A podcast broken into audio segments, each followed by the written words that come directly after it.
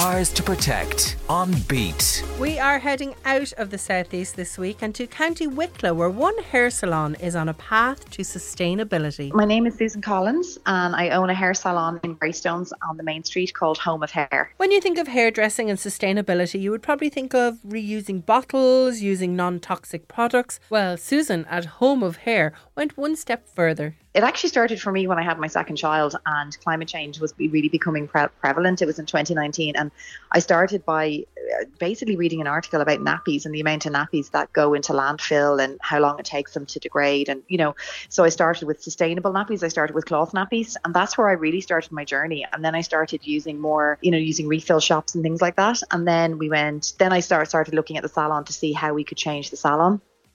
And it really came to my attention when the Green Salon Collective set up their business, and their whole idea was to, in a in an industry that is very wasteful and very toxic, is to make it less toxic. And I was really really on board with them. So the whole thing for them was that they take our colour waste and they dispose of it safely. But our big thing was our foils and metals. So foils and metals can be recycled infinitely, and they basically we can't recycle them in local recycling centres because of the colour that's in them. They haven't got the special machines that are needed to clean them and recycle them.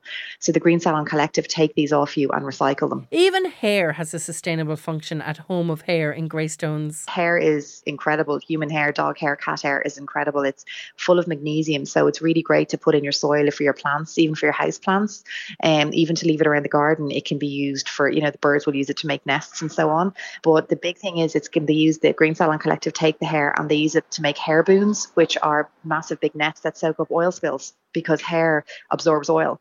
So if there's oil spills in the ocean, they can use them to clean up the oil. I do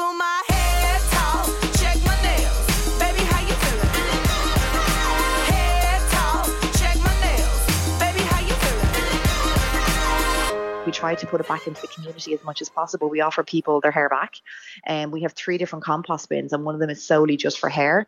So you know, you, people can come in and they can take a bag of hair and use it for their own plants at home. We offer it to the local tidy towns to put in the plants around the town. We offer to local farmers, to people who have allotments. You know, they can just come in and take what they want. And then whatever they don't use, we just pop in the compost bin. Towels are another important part of a hair salon and an item that Susan had a few options on how to make more sustainable. Try to reduce our carbon footprint as much as possible. So we do a huge amount of research in everything that we do.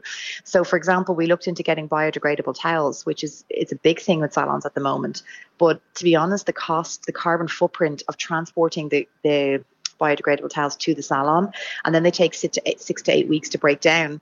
It's actually more effective if we use 100% cotton towels which we use and then we send them to the local laundrette and they wash them in eco-friendly soap and a cool wash. And even Susan's colleagues have embraced the climate action life. I mean, it's not like it happened overnight for us. It was happening slowly. Like we little things we did, like we we did use foil, but we also used mesh packets which were plastic, and we phased them out late last year. We obliterated single-use plastic in the salon. Like it, it has no place. And but like I I try to encourage the girls as much as I can. Like when I said to the girls, like we're not using single-use plastic anymore. So now water bottles are banned. I don't want to see any single-use water bottles in the in the salon anymore.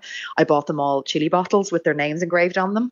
We have uh, work incentives. So basically, we have if you cycle or walk to work, you get two euros a day. If you car share, you get two euros.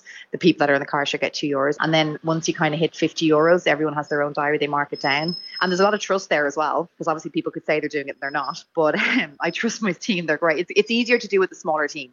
And um, so if they they at the end of the month, you know, when, once they kind of hit the 50 euro threshold, then I translate that those two euros into a one for all voucher.